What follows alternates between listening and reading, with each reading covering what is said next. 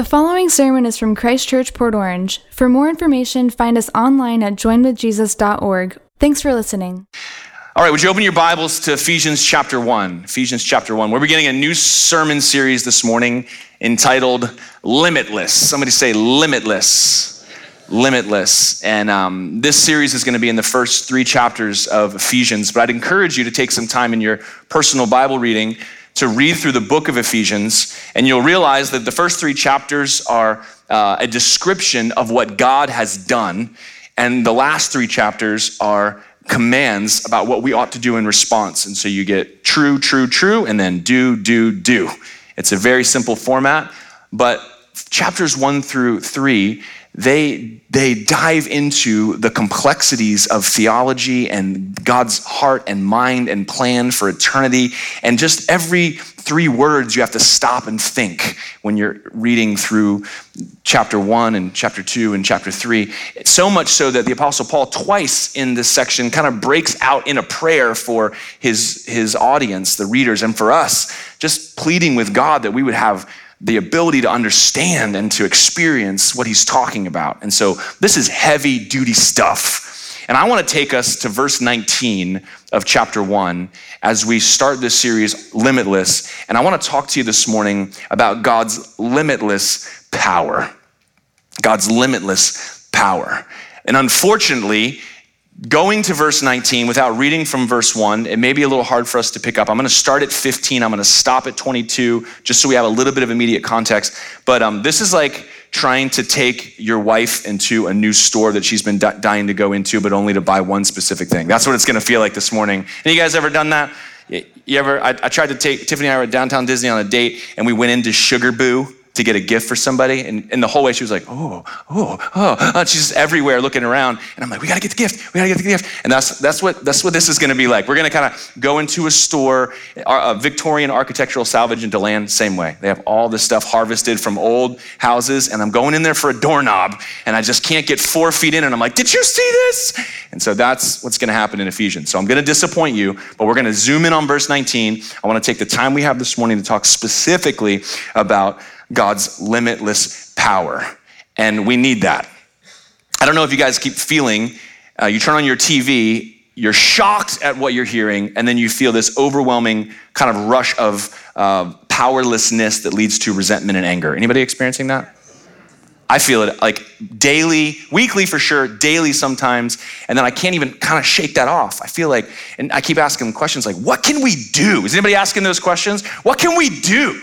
What is going on in this world? What is going on in this world where your 10 year old is free to choose their gender, but you have to have a vaccine? What, what is going on there? What, what, I'm not saying vaccines are bad. I am saying changing your gender is bad, but I'm saying what is, the, what is going on in the world when those two things are happening simultaneously and the people in charge are going, yeah, that's right. This is crazy. I feel the same way about how, how is it we're arguing about limiting abortion in Texas, and that's bad to you, but we're letting thousands of undocumented, unvetted, and sick people across the border and doing nothing about it and saying nothing about it. What is going on? And so I go, what in the world is happening? And, and what can I do about it? And I want to encourage you because it may feel like you can do nothing. But part of the problem is we got to zoom out a little bit and if I touched one of your hot button topics, I'm, I'm sorry, but it's going to happen again multiple times before you leave today. And, and, and you know me, I don't stand on one side of the aisle or the other. I'm, I'm, I'm coming at this from a, hey, Jesus is in charge of this world. And so what he says is right, what he says is wrong. And then we compare everybody to his standard. Do you understand? There's no bad team, good team. This is all about all the people who we uh, have elected and putting them in positions of power. And this is a global thing, not an American thing. And so we're here to, to recognize our citizenship in heaven. We're here to submit to the King of the universe. But more importantly, we're here to have our eyes fixed, our faith strengthened, our paradigm shifted, our minds prepared, and our hope set. Amen? So let's talk about God's limitless power. Ephesians chapter 1 We're going to start in verse 15, although a lot has already happened. I'm kind of taking you in the back door, like, don't walk through the lobby, you're not going to make it. Verse 15. For this reason, because I have heard of your faith in the Lord Jesus and your love toward all the saints, I do not cease to give thanks for you remembering you in my prayers, that the God of our Lord Jesus Christ, the Father of glory, may give you the spirit of wisdom and of revelation in the knowledge of him. Having the eyes of your hearts enlightened, that you may know what is the hope to which he has called you, what are the riches of his glorious inheritance in the saints and, verse 19, what is the immeasurable greatness of his power toward us who believe? According to the working of his great might that he worked in Christ when he raised him from the dead and seated him at his right hand in the heavenly places, far above all rule and authority and power and dominion, and above every name that is named not only in this age, but also in the one to come. And he put all things under his feet and gave him as head over all things to the church, which is his body, the fullness of him who fills all in all. God, we thank you for your word that has been read in our hearing. And we ask your rich blessing upon it. May your spirit attend it as we consider its meaning. And would you give us minds to understand, hearts to receive? God, you, you are the one who opens blind eyes, and you are the one who unstops deaf ears, and you are the one who has raised Jesus from the dead, who has provided for us a spirit of wisdom and knowledge and revelation. God, would you do what only you can do? As we give you our attention. God, we confess our, our bodies are weak, but our spirits are willing. And so would you help us to concentrate and to consider and to evaluate and to listen. In Jesus' mighty name. All God's people said, Amen. Amen. So I think about this series, Limitless, and immediately my brain starts to categorize my own limitations. And you guys ever do like a strength finders test? A personality test. What's your leadership style? Anybody do those kind of things? You used to. You're like, I did when I was your age, son. Uh, we're always we're always kind of figuring out our best way forward. But one of the one of the the biggest, most important things that we come to discover, especially as we age, is uh, identifying our own limitations. Uh, and some of those things can be expanded. Some of our limitations can, can be pushed past, right? Like, for instance, when we go to three services, I'm gonna have to learn how to preach in 30 minutes. Never done that before, except on Easter, once a year, right? So that's a limitation I've had. I'm gonna have to figure it out. Otherwise, just new people are gonna be walking into the middle of a half done sermon. Parking lot will be crazy. Gotta figure it out, right? But there's also these limitations that you can't improve upon and you have to find systems around. For instance, I have zero concept of time, like none like zero. Like I can't tell if it's been 15 minutes or three years. Like it's that bad. It's literally that bad. I'm not joking. It's not hyperbole at all. I have to wear a watch in order just to know what's going on. And regularly I look up at it and hours have passed. And I am not aware. So I have zero concept of the passing of time, which all of our guests are like, this is dangerous. You're letting him be in charge? He's, so this has been really problematic. And so I, I, worked on this for years and years and years and years. And I was never able to improve the mental capacity to, to pay, pay attention. And so I say things like, remember a few months ago when? And Tiffany's like, that was seven years ago when that happened. Anybody else do that? Is there anybody, am I, am I in light company? So I have zero, and, and, and some people say like, oh, I'm getting old. I've been like this forever, okay? This is not new for me, and I hope it doesn't get worse, because wow. So this is one of my limitations. Now, my dad, I've told you this before, my dad did a really good job of trying to help me not have um, unhelpful limitations. And so some, some of us had, some of you guys had dads that criticized you, parents that told you you were an idiot, that you were dumb, that you were emotional, that something was wrong with you. You may have been criticized, and that shrunk your sense of self and created around you limitations that weren't even real. Maybe your life has been a journey of, of figuring out that those things, negativity and those words spoken over you, were not actually true at all. My dad did the opposite. He would tell me things like, if somebody's smart enough to make it, you're smart enough to fix it. He would say that. He did. He'd say, your, your granddad was a PhD and he was one of the most brilliant men I've ever met, and you got a mind just like his. You can, you can understand anything. You can learn anything. There's nothing that could stop you. He would say stuff like this to me. Now, of course, he was wrong, okay? He was dead wrong. But, but what happened was because of that, I had this expectation that I had this immense capacity. So instead of being locked down by limits that weren't there, I just ran headlong to find them. I just went, up, up, up you can do anything. I remember the first time um, I was doing a sprinkler job. It's all low voltage electricity. I'd run all this little low voltage wire. I'm doing all kinds of stuff. Well, I got to this house and I renovated this whole old system, this big palatial estate down in Bethune Beach on the river. And I went to go put the timer in. And at some point, an electrician had changed out the sub panel, and there used to be an outlet there for the sprinklers, and there was no outlet there before. And I had never done it. I was 20, 21 years old, never done any, um, you know, electrical work like that. So I'm like, how hard could this be? And I opened up the electrical panel, zip, zip, pulled it off. I'm staring in there, big main, seeing how everything's wired. I'm like, I'm just gonna add a breaker and add an outlet. Never done it before. And I'm reaching my hand in there.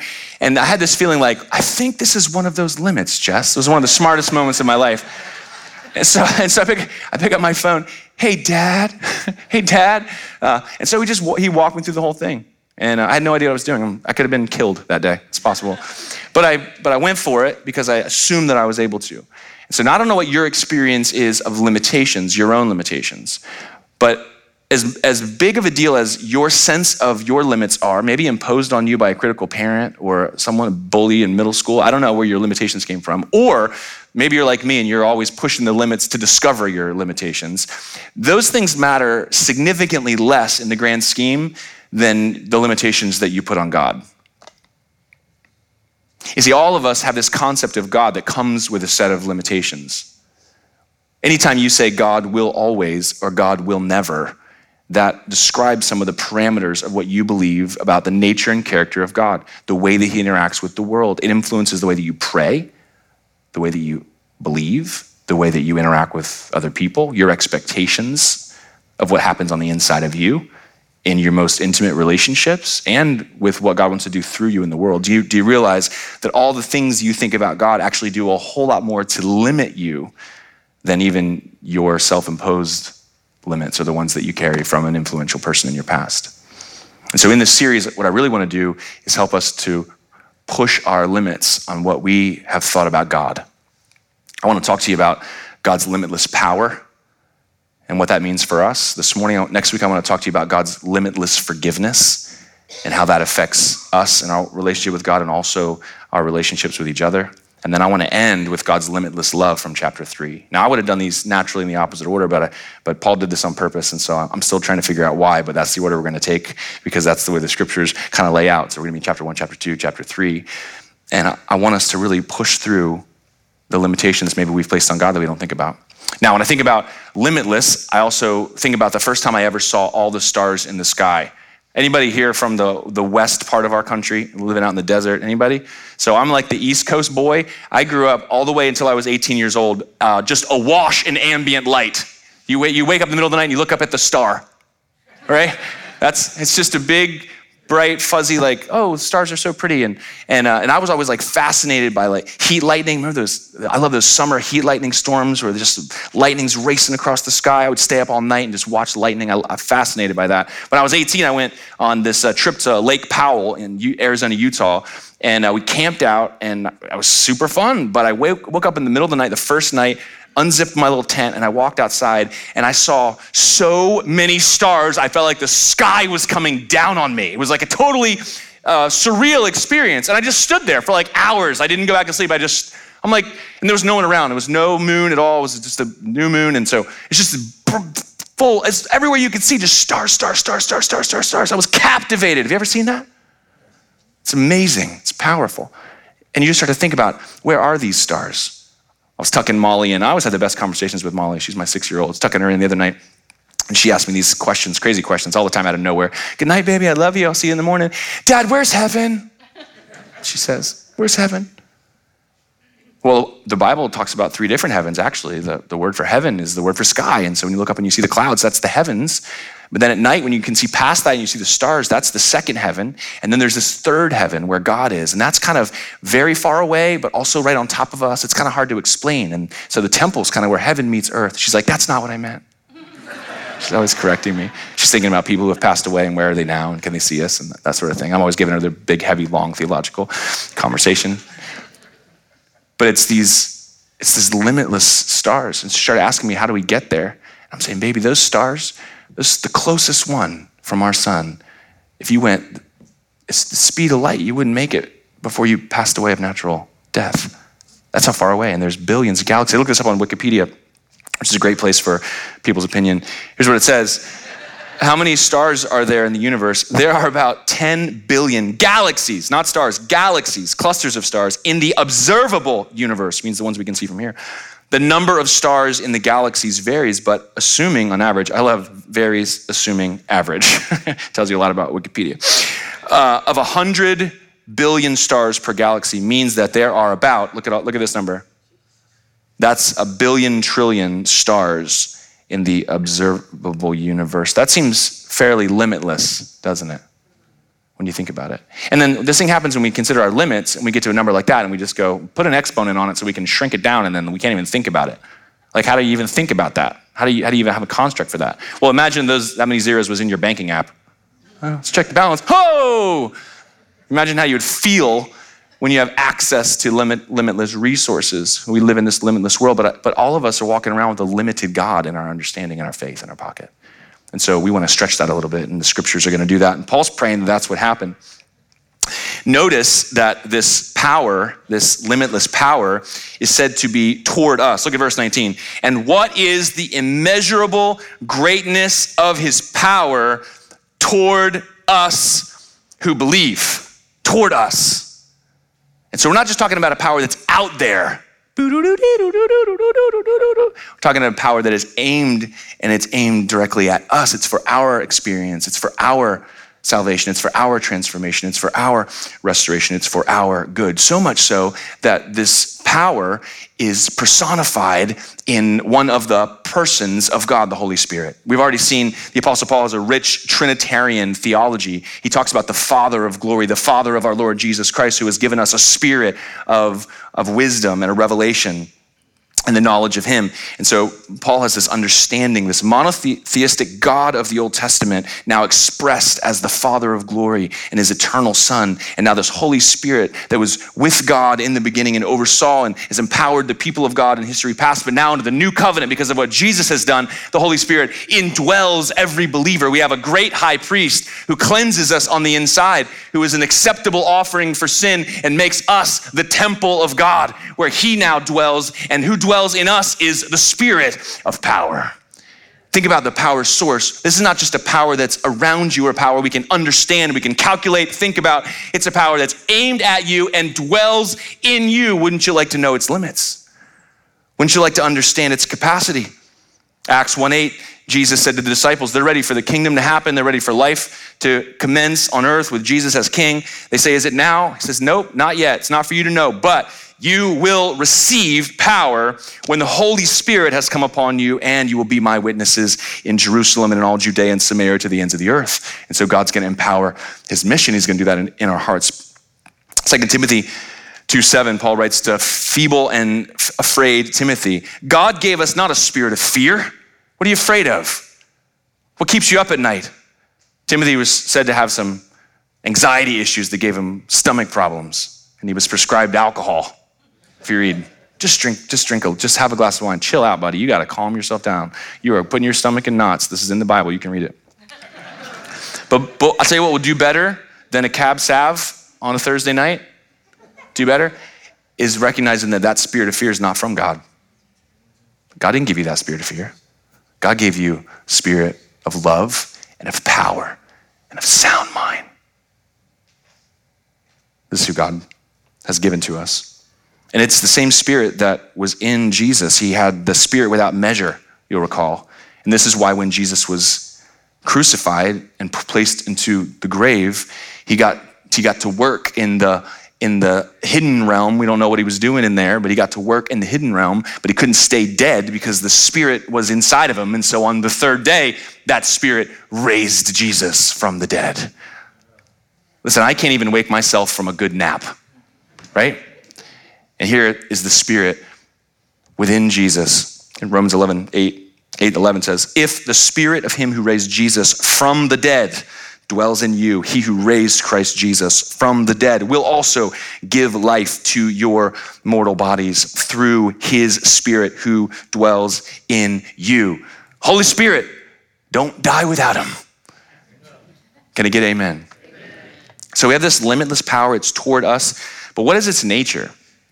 And it's, it's, it's hard to understand. I'm going to apply it in three specific ways in my conclusion. I want you to think about and meditate upon. This is, this is homework for you. This is not everything you need. This is not everything's getting dispensed right here. This is me pushing you in the right direction. But it's important that we recognize that the power of God, limitless as it is, is also somewhat counterintuitive. Because right now we think about power. How many of you guys have thought about uh, starting a new political party? How, how many of you have thought about uh, amending your financial decisions to only support companies that agree with your perspective on certain political issues? How many of you have been thinking through what it would look like to, uh, to rally or to protest? Or you start thinking about the things that you are going to do. And all of those things have to do with leveraging your power, uh, your strength, your mind, your perspective, your voice, the, the, the things that you have, you use that. And, and that's the world's way the world uses power. Do you realize everybody does that? And you can do that in debate, which is a great way of doing it for centuries before this beautiful experiment called America happened. We just killed each other until whoever had the biggest army was in charge of everything. That's kind of how the world was for centuries and centuries and centuries. Kind of glad that's not what's happening. You're like coming to a theater near you. But this is not the way that God's power works. In fact, God's power is counterintuitive. It's counterintuitive. Think about this for a second. God says his power is experienced in weakness. Power and weakness. Look at 2 Corinthians 12 9. Remember Paul, the Apostle Paul, who wrote this letter, he had this, he had this experience of pain. He was struggling, he was hurting.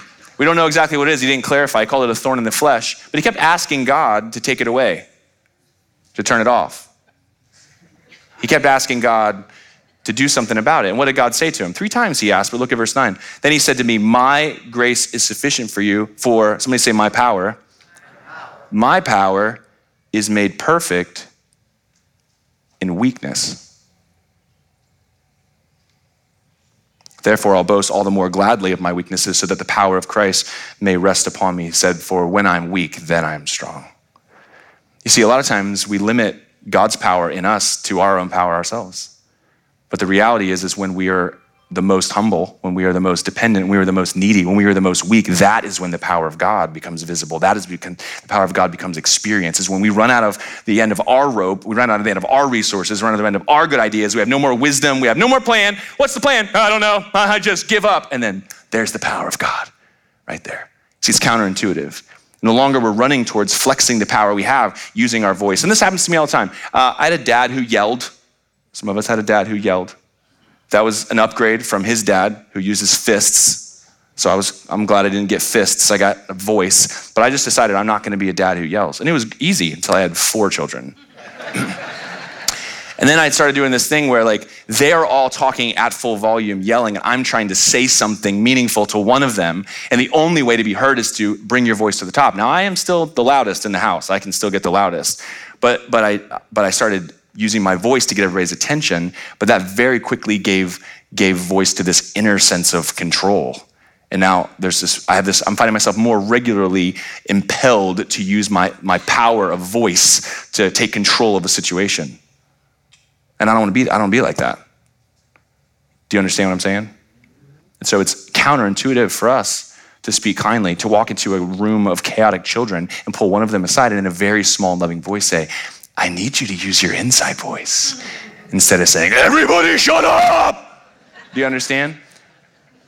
But the power of God is found counterintuitively to the way the world uses power. The power of God is seen through sacrifice. This is crazy. More power is unleashed when we give over and put to death something of value than when we hold on to it, build it up, save it up, store it up, hold grip, grip on it. Do you realize this? If you, you read the Old Testament all the way through, sacrificial system, people go, oh, that's in the past, I don't need to understand that. No, it's the sacrifices where the power was. Think about the promise God made to Abraham. And he kept unveiling a little bit of the promise, a little bit of the promise. When did the big promise come? When he said, Hey, here's this boy I gave you in whom is all your hope, Isaac, the thing you hoped for against hope. Again and again and again and again and again, you said, When will it be? When will it be? When will it be? And now here it is. And now you have the son. I want you to give him to me. I want you to sacrifice him. But there was the power came. Where did the power come? When he was willing to sacrifice his son. Now, God is not about child sacrifice. It was an object lesson for Abraham. It was a demonstration for us, and it was a foreshadow of a sacrifice that God would make, his own son, where there would not be a substitute, he would be the substitute. Do you see it? You see, it's in the sacrifice that the power comes. You want to experience power? There has to be sacrifice. You got to receive that sacrifice, and that's where the power begins. You don't get the power of the Holy Spirit until there's a sacrifice for your sins. Do you realize this? That's where the power begins when there's a sacrifice. The same thing happens for us. I don't know this, uh, I, I, I rarely tell these stories, but you know, we started this One Life initiative, and our, our family's on a single income, fixed income. We have four children. Everything's very expensive. God put it into our hearts to participate, which meant we had to cut back into our budget in order to participate. We gave the biggest chunk of cash we'd ever given out of the, our savings, and then we committed to a, a sizable monthly figure for us that meant we had to, to say no to a bunch of stuff. And you know what's happened since then? In just six months, Oh, multiple opportunities of things to make money has come in. I've had, I've had more resources put in my lap over the last six months than I ever, ever had, and totally unexpected, all of it. You're like, now that's not a parlor trick. We don't go, all right, God, I'm gonna write this check. You better do this for me. You know, it's not, God's not a cosmic vending machine. Do you understand? But he responds to sacrifice with power. Do you understand? He always does. He goes, if you're willing to go all in, oh, watch my all in. You thought you were something? You thought you had something to give? Watch what I can do. And every single time, this is where the power is. Power is in sacrifice. Power is not power is not in taking charge, taking control, threats, leverage, powers in sacrifice. And, and the power is over evil, not people. I know sometimes it's hard to tell the difference, isn't it? See, the, the world system of power wants to divide the good people from the bad people. And the people who always have the influence tell us who those are. These are the good people over here, these are the bad people over here. It doesn't work that way, does it? We know better. Can I get an amen? In fact, we have to understand. It was uh, Alexander Solzhenitsyn that said his discovery of being in the gulag, in the, in the Russian concentration camps, he got to recognize the evil in these prisoners who were oppressed and the good in these soldiers who were oppressing. And he said, famously that the line, the line of good and evil runs through every human heart. Do you see it? And so the power is not about crushing the bad people, separating the bad people from the good people. The power is when good is victorious over evil. Do you understand? And this is why the Apostle Paul, later in the book, in chapter 6 and verse 12 he says we don't wrestle against flesh and blood but against the rulers against the authorities against the cosmic powers over this present darkness against the spiritual forces of evil in the heavenly places. And so this power is counterintuitive. Now this is really important for you to understand because so many of us are looking for natural, physical, relational ways to leverage power for good. You see a world that's on decline, and you go, we need to do something about it. And so you want to grab a sword or a or a vote or a microphone and you want to say, let's do a physical thing to battle the evil. But that just plays into who are the good people and who are the bad people. Do you realize that?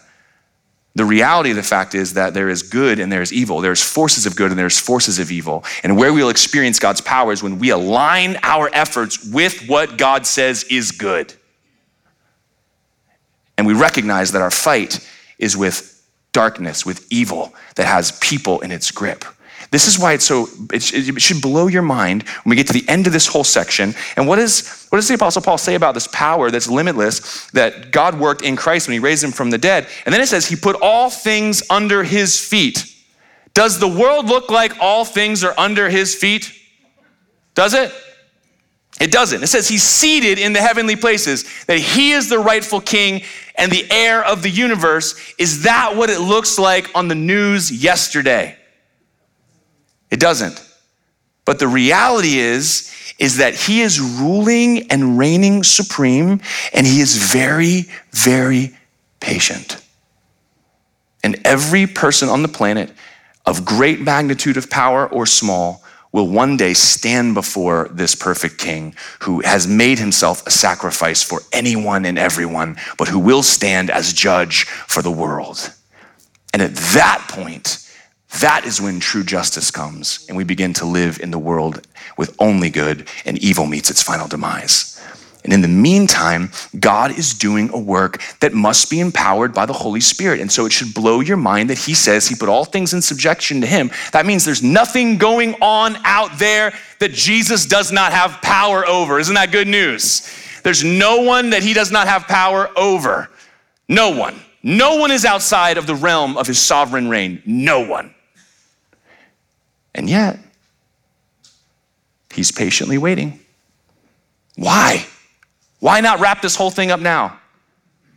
Why not? Anybody feel that urgency? You know the answer is? All those people out there who are still under the oppressive hand of darkness, whose minds are still filled with lies that control them, that have brought them to a place of calling evil good and good evil. The only reason our King has not broken in from heaven's realm to stand in final judgment is because he has a purpose to save people for eternity with him. Do you realize that's the real mission? That's the real purpose. That's why we're all still here. And so many of us don't recognize the limitless power of God because we're not engaging in his purpose. It's especially, it's especially bad for Americans, especially 21st century evangelicals. It's, it's the worst. I talked in the previous series about a paradigm shift. How many of you guys have ever been to a third world country? I was 26 the first year I went to a third world country. It changed my life forever. I will never, ever, ever, ever look at my world the same ever again. Not when I flew into Guatemala and I saw people living in, in structures that could be upgraded to a pop up beach tent, living on the side of the road. Trash everywhere, dogs running around, kids playing, filthy people, disease, sickness, no health care, people with rifles walking the borders. You didn't feel safe. You didn't know what you could eat, what you couldn't. It was terrifying. And most of the world lives in something more like that than what we experience. Do you realize that? And so we get in this little bubble and we expect to experience God's power in our prosperity. We expect God to answer our prayers for me, His protection for me, His pr- preservation for me, his, his healing for me. Now, listen, God's for you. We sang it. His favor is towards you. Do you realize that? But you want to know where His power will be experienced most? When you start pushing the line of what He's trying to get done, and that is to change people's hearts and deliver them from darkness. Now, I got good news for you. There's just as many people locked in darkness in wealthy America as there is in Guatemala. And so we got work to, to do. But how many of us are engaging in that work? You want to see the activity of the Holy Spirit giving signs and wonders to attend the explaining of God's truth to people locked in darkness? That's where you'll start to experience it. Sometimes we create our own limit is just our unwillingness to engage in his purpose. He put all things in subjection under his feet, and he gave him as head, not to the United States, not to the United Nations, to the church. Brothers and sisters, we are a part of something that is absolutely the vaccination for the sickness of our planet. We are the carriers of the vaccine. Do you realize this? We are the ones meant to be delivering truth to people, and it's the truth that does the work. You don't have to do the work. This amazing thing happens when the truth of who God is and what He's done. It's very, very simple. If you confess with your mouth Jesus Christ is Lord and believe in your heart that God raised Him from the dead, you will be saved. You tell people this news, you say, What? They're engaged in a way of thinking that's exactly the opposite of everything you know to be good. They are the enemy. What is wrong with you? We need to get your kind out of here. Us and them, worldly way of thinking. No, tell them about Jesus. Watch what happens. They get changed on the inside right away. Immediately, their journey begins. Now, listen, here's where the power exists. Let me close right here. There's three ways we see this power. Number one, Power to save. Somebody say, power to save. Power to save. Your greatest need, if you're listening to me, if you haven't already experienced God's gift of salvation, your greatest need is to be saved saved. Because we are all pushing towards an imminent return of Christ where everyone will be judged. And before you get judged, you want to get saved. Can I get an amen? The power is power to save. And when that power reaches a, a, human ear and a miracle happens by the Holy Spirit's power, we get transformed in an instant and we go from being dead to being alive.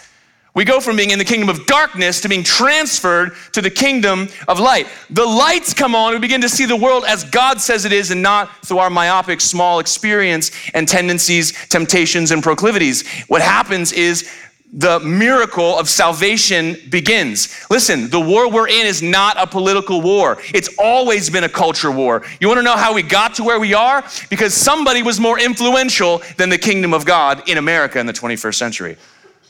I'm sorry, we get a D. We've not been doing a very good job bringing the message of salvation to people in need because when people receive a message of salvation, their minds change. Their hearts are renewed, their spirits come alive, and they become with a disposition of humility to God, and they look to Him as King. And now, what He says is good is good, and what He says is evil is evil. And what he says is right is right. What he says is wrong is wrong. And what he says is important is, is important. And what he says is worthy of sacrifice, we put on the altar. And this is a work that only God can do. Do you realize that?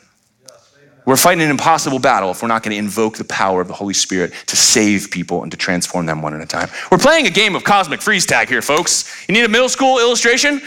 We got a whole world locked in darkness unable to do anything. And we got the power of freedom, the Holy Spirit, and we bring the good news to them unfrozen, unfrozen, unfrozen, unfrozen. You know how this game is won. You have to get more unfrozen people than frozen people, and then it's only just a few minutes before the whole thing is won, right? Did you ever play this game? Move the chairs. No, I'm just kidding. Now, listen, we know who wins and we know who has the power. The enemy's trying to get people frozen and on lockdown all over the place. But he'll only win if we stop running around touching people with good news. It's power to save. That's why Paul in Romans said, I'm not ashamed of the gospel. It's the power of God for salvation to everyone who believes, to the Jew first and then also to the Greek. That's, that's we're gonna talk about that next week, but that's crazy. It's crazy talk, but it's the power of God. Mm. Now, power to save. Secondly, power to transform. Somebody say power to transform. I got news for you, brothers and sisters. I'm glad you're here today because someone needs to tell you this. You are a bit of a fixer upper. You are. You are not move in ready. Do you realize that? Anybody ever moved into a house under renovation? I have every time. Lord help us. Every single house we've lived in, we've been doing renovations on. We even lived with a family. It was their house. And they were renovating while we lived there. It wasn't even my house and uh, it's the worst. And so when we had our the house we're in now, uh, we bought it as an investment property uh, in 2015 when properties were worth nothing. We paid a fraction of what it's worth today. But this house was 100 years old. It had been a halfway house for 30 years. Uh, hundreds and hundreds of people have lived there. It had so much work done to it that there was like nine layers of demolition. It was terrible. But we thought, hey, we'll have this little hobby. We'll fix this thing up. Maybe over the course of five or 10 years, we'll make some money on this as a property. So we had the resources to do it. And so we did it. And then Tiffany got pregnant with our fourth child. And she said, you know what? Why don't we move into that house? And so I was like, listen, we can move into that house, but we're not moving in there until the last outlet cover is screwed on. Everything is caulked and painted. It is like ready, ready, ready, ready, ready. Doesn't that sound reasonable? Listen, if I showed you a picture of this house 30 days before we moved in, it would haunt your dreams. Okay? I'm not even kidding. I should have brought a picture. You'd have been like, oh my gosh. It was awful. It was terrible. When we moved in, we have three and a half bathrooms now finished. We had one working bathroom, four children, pregnant wife one working bathroom on the second floor. It was barely livable, no countertops, no window dressings. Hey, world, we're here. That's what was happening. We moved right in, and we've lived in there. Now, here's the thing um, you are a fixer upper, but God's power is power to transform. The most amazing thing that just blows my mind about God is He moves in in the middle of the renovation. The power of the Holy Spirit cleanses you through the blood of Jesus, and God moves right into your heart. Some of us can't even stand to be your neighbor and He dwells on the inside of you from day one. But you are under renovation.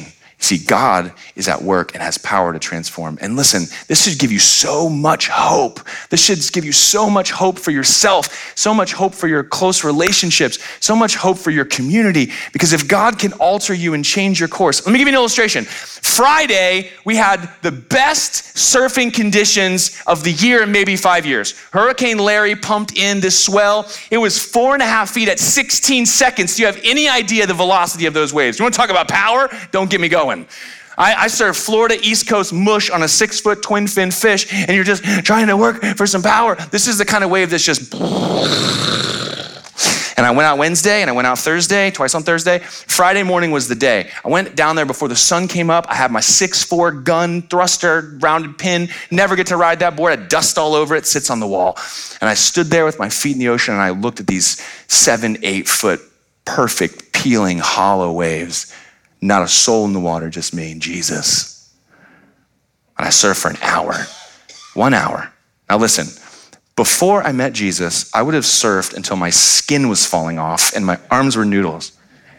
I'd have been paddling in in the dark, ugh, ugh, because that is the day you live for. That is the day you quit your job for. Literally, yet Friday was like, I have to go to work, quit. Just quit. No job is worth this. That's the day. And at eight o'clock, I got out of those perfect conditions. And I went home, and I, it's my daughter's birthday, Evie's birthday. I drove with my family, all of us, the loud ones I was telling you about, to the American Girl doll store for two hours and then walked around the Florida Mall for two hours and then drove an hour and a half home to get home in the dark and didn't surf any of those hours. You know that I would have rather been in the American Girl doll store than in the lineup that day. You know why? It's not just because I'm, I'm a good dad or because, um, because I love my daughter and it's her birthday and do the right thing. Listen, 10 years ago, I would have been like this in the store, like, oh my God. I'd have been like faking sick. You guys go without me. go, just go, I'll be fine. Because my heart was in a different place. Listen, God, God literally transformed my heart. I wanted to be in the American Girl doll store with my 12 year old on the best surfing day of the year. Do you understand the transformation that takes place here? Listen, I got good news for you. Maybe you came here with somebody and you're like, we're barely making it. Great, because I know a guy and he does good work. He's on Angie's list, he renovates the heart, and if you come in here, he's got power to transform. Anybody, anybody, listen, I'm so glad that you come to church, but bring the people you're trying to love to church. Do it for them and enjoy the benefits of the power of transformation. God can change anybody. He can change anybody. There's nobody he can't change. And as soon as he moves in, he starts the renovation. He's got power to transform. Finally, power to save, power to transform, power to restore. Somebody say restore. I picked this word. I could have said this is kind of both ways, but listen. Um, you ever have that feeling like, will things ever be the same again? I was feeling that yesterday, big time. We were commemorating the 20th anniversary of 9 11. We've been watching these 9 11 documentaries the past few nights. I remember looking at these videos, and they just do something to your soul. They bring you back to the way we all felt. I was even feeling like, God, if I've drifted so far from the way I felt that day, to the way I feel today. And just watching this documentary and seeing this footage is, is like having this impact on me. I just feel like, man, we've lost something. Do you feel like we've lost something? Do you look around and not recognize the world we live in and you go, ah. Oh. And, and now I understand the nostalgia of my parents and the way they talked about the good old days. And I realized when they were talking about their good old days, I was living in my good old days. And we, we get this overwhelming sense of loss but listen, we serve the God of restoration. His promises have always been, I will give you back. Look at Joel chapter 2. I will restore to you the years that the swarming locust has eaten, the hopper, the destroyer, and the cutter, my great army which I sent among you. Listen, God says, sometimes I got to do some damage. Sometimes I got to do some demolition. But I'm not only going to not leave it like that, I'm going to bring it back and restore it to you. The stuff you would have had then, I'm going to give you later.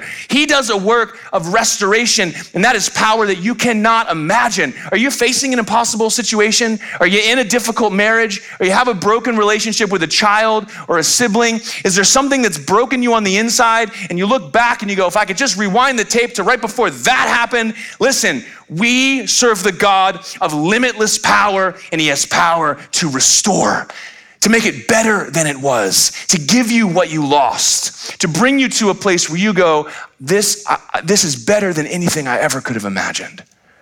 Do you understand? And this is wrapped up in the power of what he did through Jesus and the work he's doing by his Holy Spirit. Do you know this passage in Joel chapter 2? You shall eat in plenty and be satisfied, and praise the name of the Lord your God who has dealt wondrously with you. My people shall never again be put to shame. You shall know that I am in the midst of Israel, that I am the Lord your God, that there is none else, and my people shall never be put to shame. You know what he says about that in verse 28? And it shall come to pass afterward that I will pour out my spirit on all flesh. This is what Peter preached on the day of Pentecost after the ascension of Jesus. He said, Guess what? Now we're in the age where you get the Spirit and you get the Spirit, and you get the Spirit, everybody gets the Spirit. And God's work of restoration begins. So the question is do you have God limited at what He can do in you, for you, through you? Do you think that this world is out of control? Are you, are you, are you ready to renew your passport? Come on, I know you've had those conversations. You don't know whether to fight or run. The reality is, is that God has power he has power to save. He has power to save those people. He has power to save them. He has power to intervene and to release people locked in darkness and to set them free. And He's a God who's patient to restore and to transform, which means He can do it in your own heart. Maybe you've, maybe you've lost faith in God for the power to keep changing you. Maybe you've got, man, I'm just plateaued. It's just mediocre. I'm just moving forward. Never going to be different. Never going to grow out of this. Maybe it's a circumstance. This is too big for God. It's too late. The toothpaste is out of the tube, we used to say. There's no getting it back. Listen, you underestimate God's limitless power, and it's a power at work in you right now. If you've put your faith in Jesus, then you have received the deposit of the Holy Spirit. Now, the scriptures talk about the baptism of the Holy Spirit. I know we got some good Pentecostals in the house. They go, wait, don't leave without telling them about the baptism of the Holy Spirit. You need his power. There is a whole complexity to this, but listen, it starts with you inviting God into your space, into your mind, into your heart, inviting the power of the Holy Spirit to begin to work. Some of you, it's going to begin with salvation. Listen, you may know a lot about Jesus, you may believe in Jesus. The scriptures say the demons believe. Doesn't just believe, just believing there's a Jesus doesn't do anything. Have you have you knelt the knee? Have you confessed with your mouth? Have you believed in your heart? He's the Lord, I'm not. And I'm looking to you in humility and repentance. That's when you receive salvation and the power of God begins to work. That's when you are cleansed so the Holy Spirit can begin. And then when you with open hands come to God and say, Hey, I'm gonna unconfine my brain of all the limits I put on you, and I invite your Holy Spirit to work in me. And He empowers you to witness, to tell people the truth about Jesus and to watch them transformed. Listen, you wanna know what can change this this world, this country we're living in faster than the next political election cycle? Revival! You know where that starts? When you say yes to God, and then when you do what He wants you to do by His power, the power and weakness. It can change the world. Give it a, I'll give it 30 days. It could change everything because when everyone's minds are changed, nothing will stay the same. Listen, you won't need abortion laws if no one wants to get an abortion, will you? When people have God's heart for the unborn, that I could go on, but I'm out of time. 1 Peter 5, 6 to 11. Humble yourselves, therefore, under the mighty hand of God, so that at the proper time he may exalt you, casting all your anxieties on him, because he cares for you. Be sober minded, be watchful. Your adversary, the devil, prowls around like a roaring lion, seeking someone to devour. Resist him, firm in your faith, knowing the same kind of suffering are being experienced by your brotherhood throughout the world. And after you have suffered a little while, the God of all grace, who has called you to his eternal glory in Christ, will himself restore, confirm, strengthen, and establish you. To him be the dominion forever and ever. Amen. Let us be the people that go all chips in towards the power of the Holy Spirit. Let us be the people that say, God, I'm going all in towards your power. It's counterintuitive, but I'm, I'm gonna, I'm gonna lean into the weakness. I'm gonna lean into the sacrifice. I'm gonna lean in against the evil and for the people. I'm gonna do what you've called me to do, and I'm gonna see your power at work in me, for me, and through me. Amen. God, I just pray for everyone in my hearing. Lord, that there would not be any person who walked in here without life in Jesus' name to walk out without it. God, I thank you that your truth transforms and sets free. God, I pray that there would be salvation in response to the truth that's been spoken. And God, I pray that every single believer, eager for the power, your limitless power at work, God, that we would experience it as we, with open hands, humble ourselves before you, fight against the evil one put it all on the line and watch your Holy Spirit work in us and through us and for us. Would you do it? And might we see it starting now? In Jesus' mighty name. And all God's people said, Amen. Amen. Our prayer teams are here. They'd love to pray with you. You're welcome to hang out as long as you want, as long as you get your children first. God bless you. Have a wonderful week. We look forward to seeing you next Sunday. And remember, you're welcome to this week's Joy event, 615 here at the church. God bless you guys. Have a wonderful week.